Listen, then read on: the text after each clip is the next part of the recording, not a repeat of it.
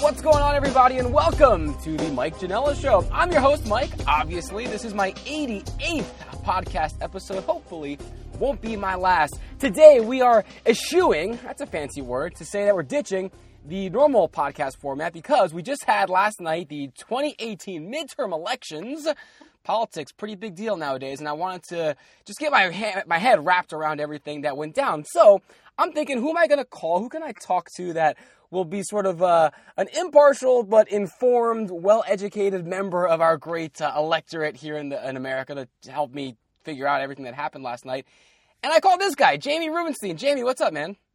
Hey, how you doing, Mike? I'm doing well. Now, uh, the reason I, I chose you, Jamie, is because nowadays everyone seems to be picking a side, right? But you're the one guy that I see on social media all the time. You actually go to Snopes to debunk conspiracy theories from both sides. you actually, you know, give uh, some shine to people from all different political parties. And even though you live in San Diego and you're from Massachusetts, I feel like all your travels in between have made you a pretty balanced, well. Uh, maintained, uh, you know, mental person for this kind of a discussion.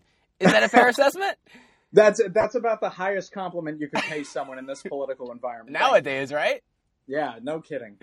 Oh, all right, man. So let's get right into it. Um, I mean, midterms last night. A quick recap: uh, Republicans they keep the Senate. Uh, in fact, they flipped two extra seats. Uh, Democrats take the House. Uh, governors flipped seven seats. Now it's, I think, as we're recording this on Wednesday morning, uh, it's 25 Republican seats, 22 Democrats and governors. Uh, Connecticut and Georgia still not official, but that'll be a Democrat and a Republican, uh, respectively. Um, so that's pretty much, but the big takeaway Republicans keep the Senate, Democrats take the House, governors are almost 50 50. For you, though, Jamie, what's the biggest thing as you were watching last night, as you woke up this morning? What's the biggest takeaway that we as Americans should be taking from what went down in the midterms? I I took three main takeaways from last night. Ooh, One, a bonus triple. Absolutely. No, they always come in threes, don't they? Good news and bad news, I guess.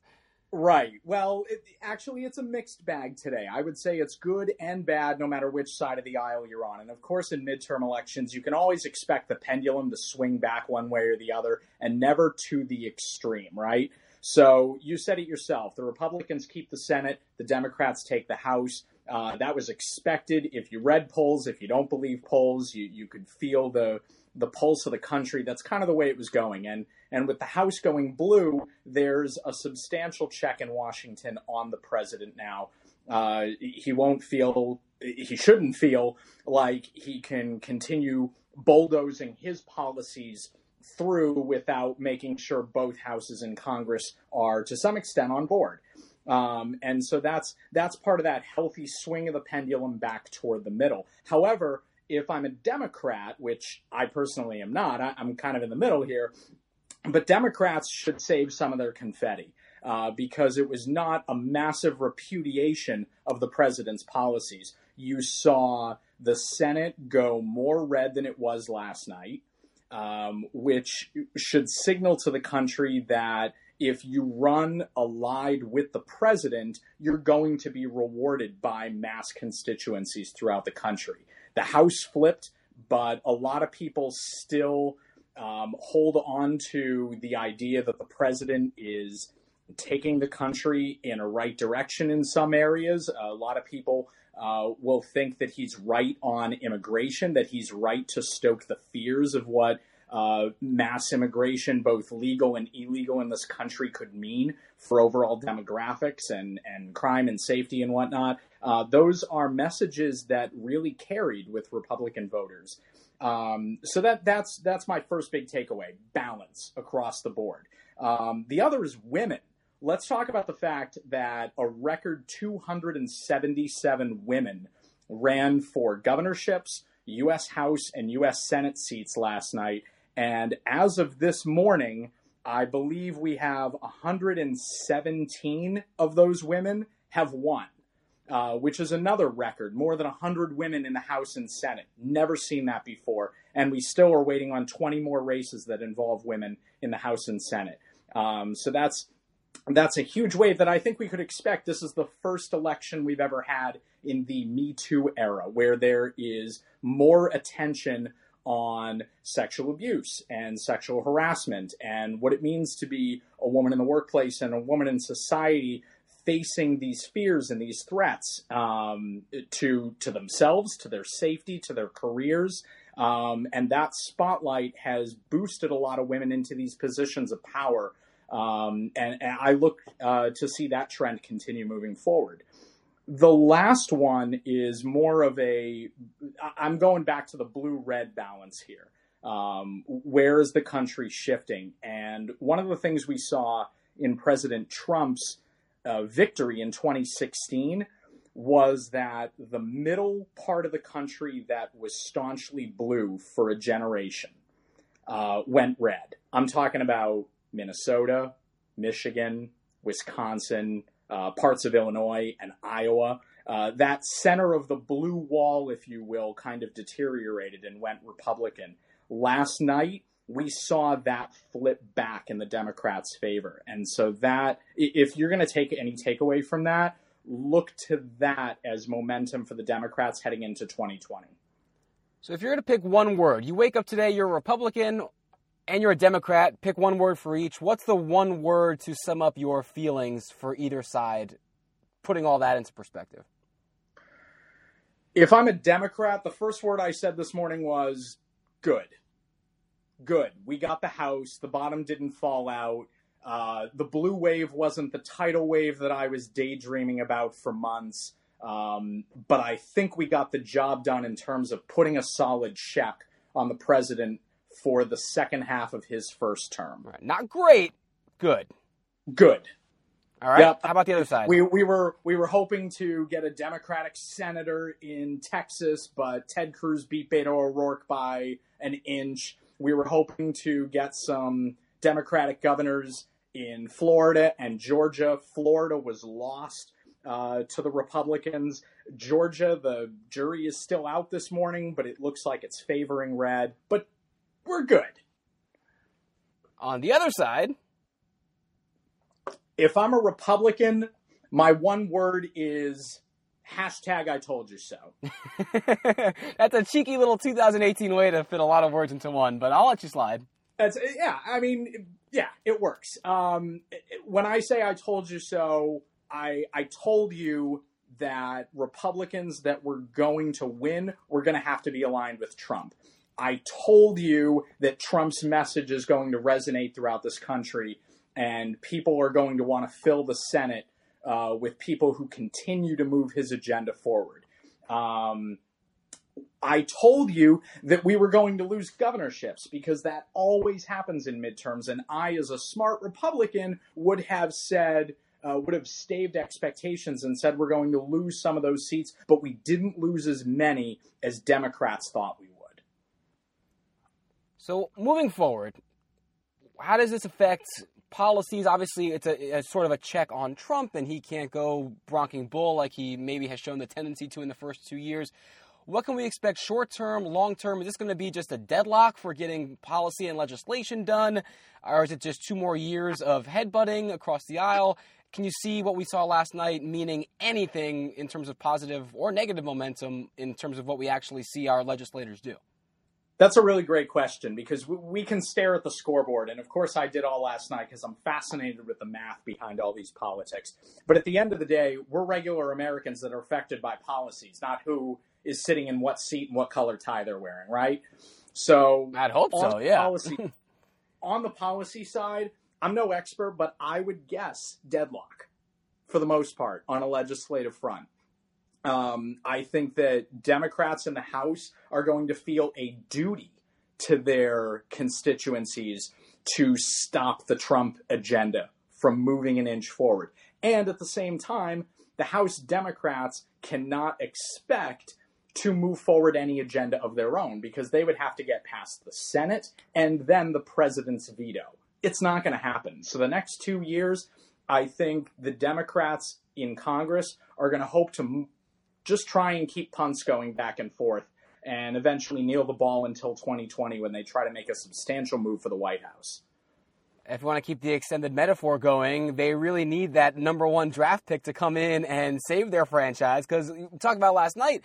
all the Democratic uh, superstars. You mentioned Beto O'Rourke by name, but Andrew Gillum. Um, you know, I mean, you can go down the line. I had a whole bunch here that you know, but basically everyone got wiped out from the Democratic mm-hmm. side in terms of their up and comers. So if the idea now is for the Democrats for the next two years to just punt the ball, play the field position game, and hope for their savior in 2020, what is the Republican game plan for the next two years?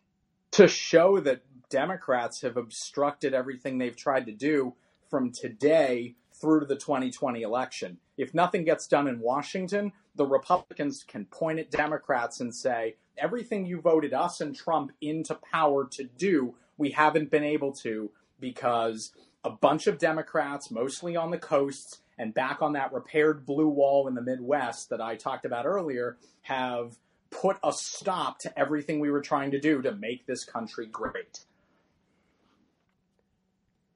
I was going to ask you what uh, how Trump will react to all this, how he'll take the news, but uh, I was just looking at his Twitter feed, and it's it's expected as we thought. He's he's claiming victory that last night was a great night for the Republicans, and has already, as I look at this, uh, tweeted 22 minutes ago about the, uh, the the Mueller investigation. So it's back to him being about himself. Do you see this affecting him personally at all, or is he just going to be business as usual moving forward while everyone below him kind of scrums, you know, rugby scrums for the next two years? No, I think he's playing his part and reading his script perfectly, uh, according to how I assume he would want to. He's he's stoking fears. Um, he's got the Democrats on stage with him, so now he can play off them and show his base. Uh, this is what I warned you about. I, I knew that they would try to obstruct my agenda. I, I told you that they were going to mar this country in an endless stream of investigations into me and my cabinet members and other ranking members of Congress, perhaps. Uh, it, that was one of the things he tweeted this morning. Two can play that game, uh, referring to uh, the investigations that Democrats in the House are now daydreaming about launching against the president, having subpoena power to bring in whoever has been in contact with Trump. He said, I'm going to have my buddies in the Senate do the exact same thing, and we can just have a tit for tat for the next two years. When the country is marred in this type of back and forth that doesn't result in any substantial policy change, uh, then Trump is a master at scapegoating the other side and, and using that to mobilize his base and get them out to vote. Will this ever end? Because I feel like he can do this for two more years, and then who knows what the Democrats will come up with. Are we just in a place now where for the next 20 years we're just going to be deadlocked and people blaming other people on their side? I don't see why not. I, I well, that's encouraging. I don't, I don't want to be a doomsayer here, Mike. I, I'm I'm all about morning in America, but right now, it, it, seems that since I, I'm just going to put a year on it, since the 2004 election, which was four six years after I started being aware of politics. Um, that that was the year that George Bush beat John Kerry uh, to regain the White House, and you saw a lot of social conservative ballot questions in states across the country that really got out the Republican vote. That was when I started seeing uh, heightened shift toward the polls extreme left, extreme right. And I think people are feeling like to win office, you have to run to one of those polls in order to win.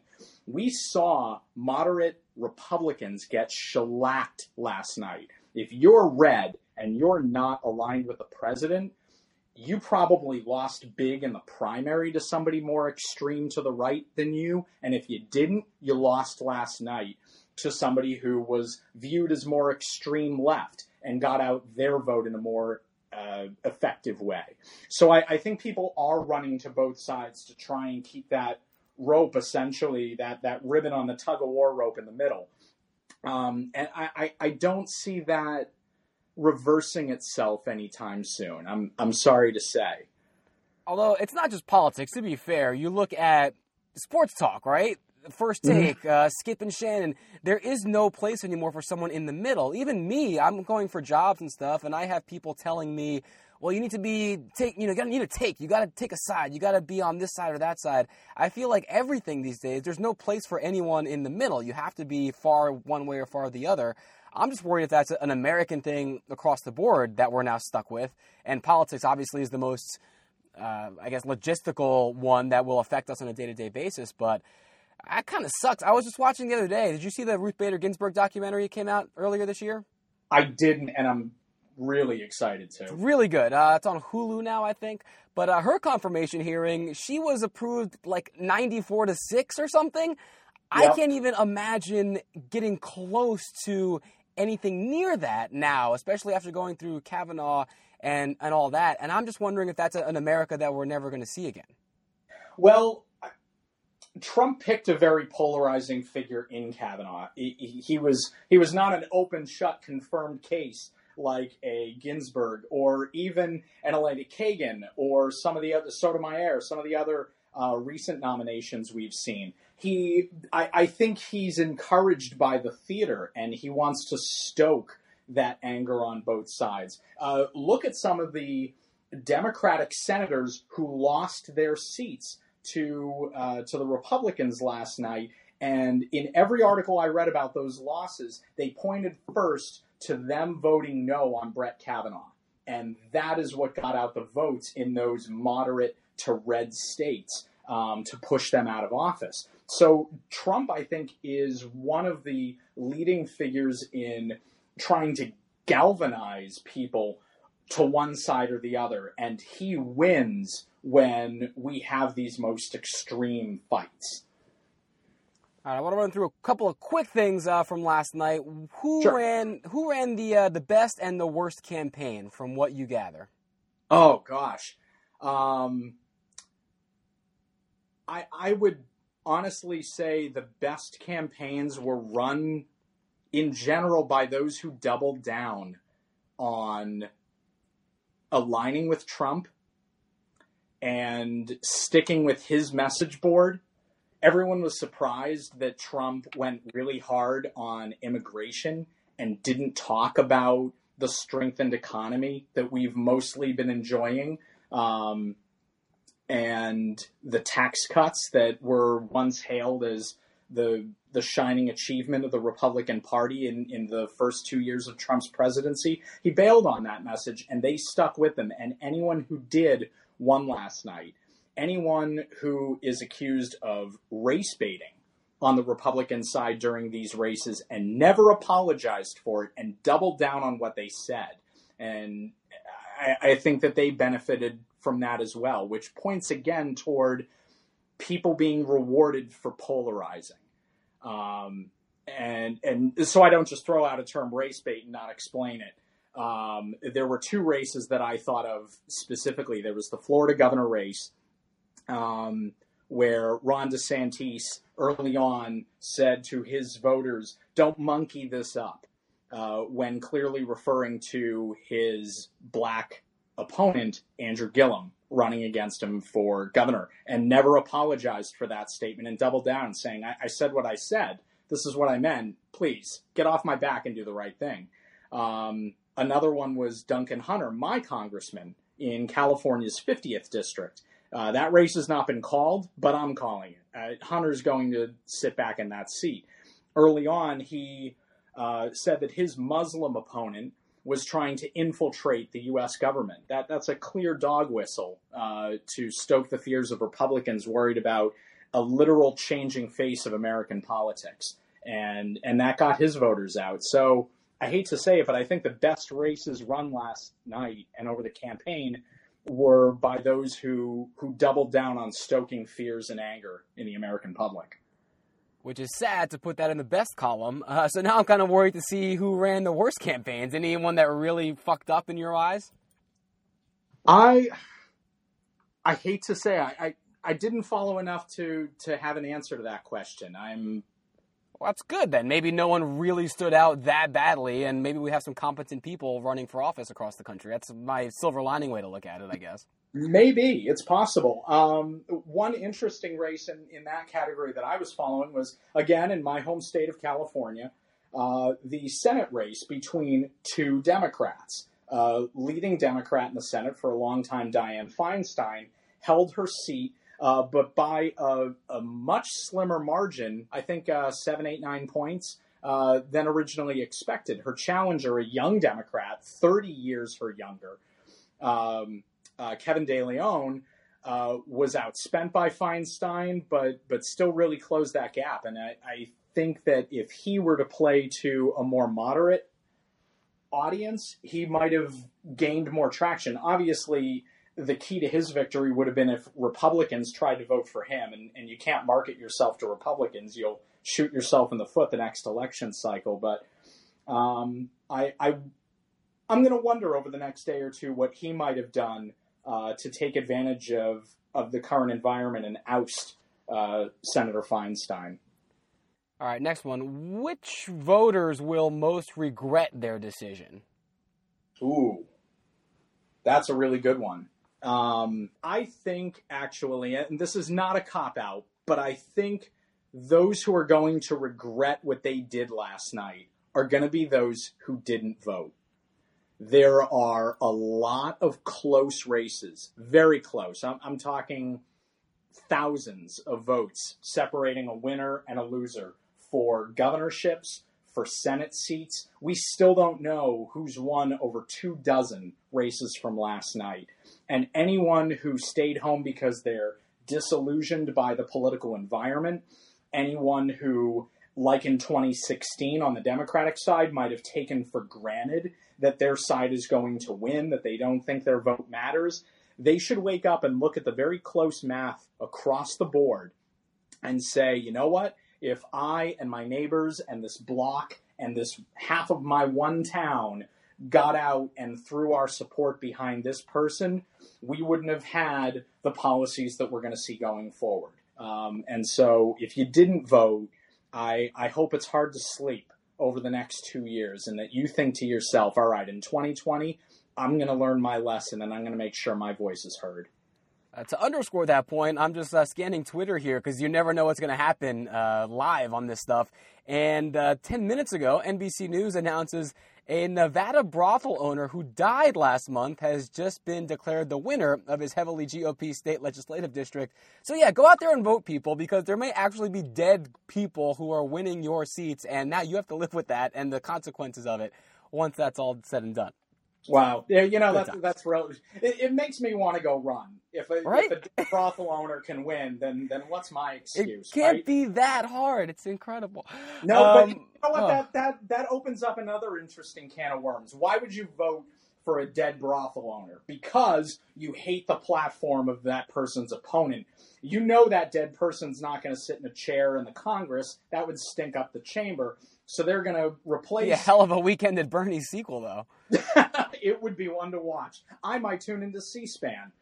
um, but no, they're just going to put somebody else of the same platform of that dead broth owner in that seat. And I think that's what a lot of voters thought in California and New York last night when they voted to reinstate, again, my congressman in California's 50th, Duncan Hunter, who is currently indicted on fraud and campaign finance crimes, as well as look at Western New York, where New York's 27th district has just uh, reelected Chris Collins, who is currently indicted on insider trading crimes. Why would you elect someone to Congress who's indicted of a crime?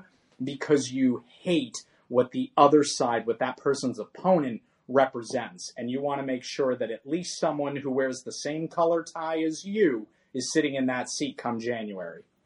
Yeah, same thing here in New Jersey. Uh, Bob Menendez, uh, you know, so many allegations about corruption and underage yep. prostitutes, but I think the Star Ledger, the state paper, their actual headline and their endorsement was hold your nose and go with Menendez because it's literally just going against the opposite uh, party at this point and having someone who's not going to rubber stamp a Trump administration move. And that's what a lot of people are thinking, whether you're on one side or the other.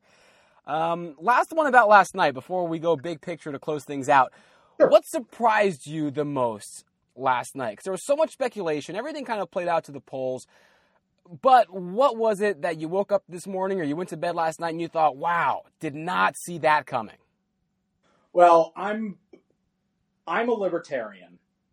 And one of the things that surprised me about last night was how many races were so close that the amount of votes that the libertarian got in that race was more than the margin between the two leading candidates, meaning that that libertarian, if that person was not on the ballot, it would have been an open shut victory for one major party or the other.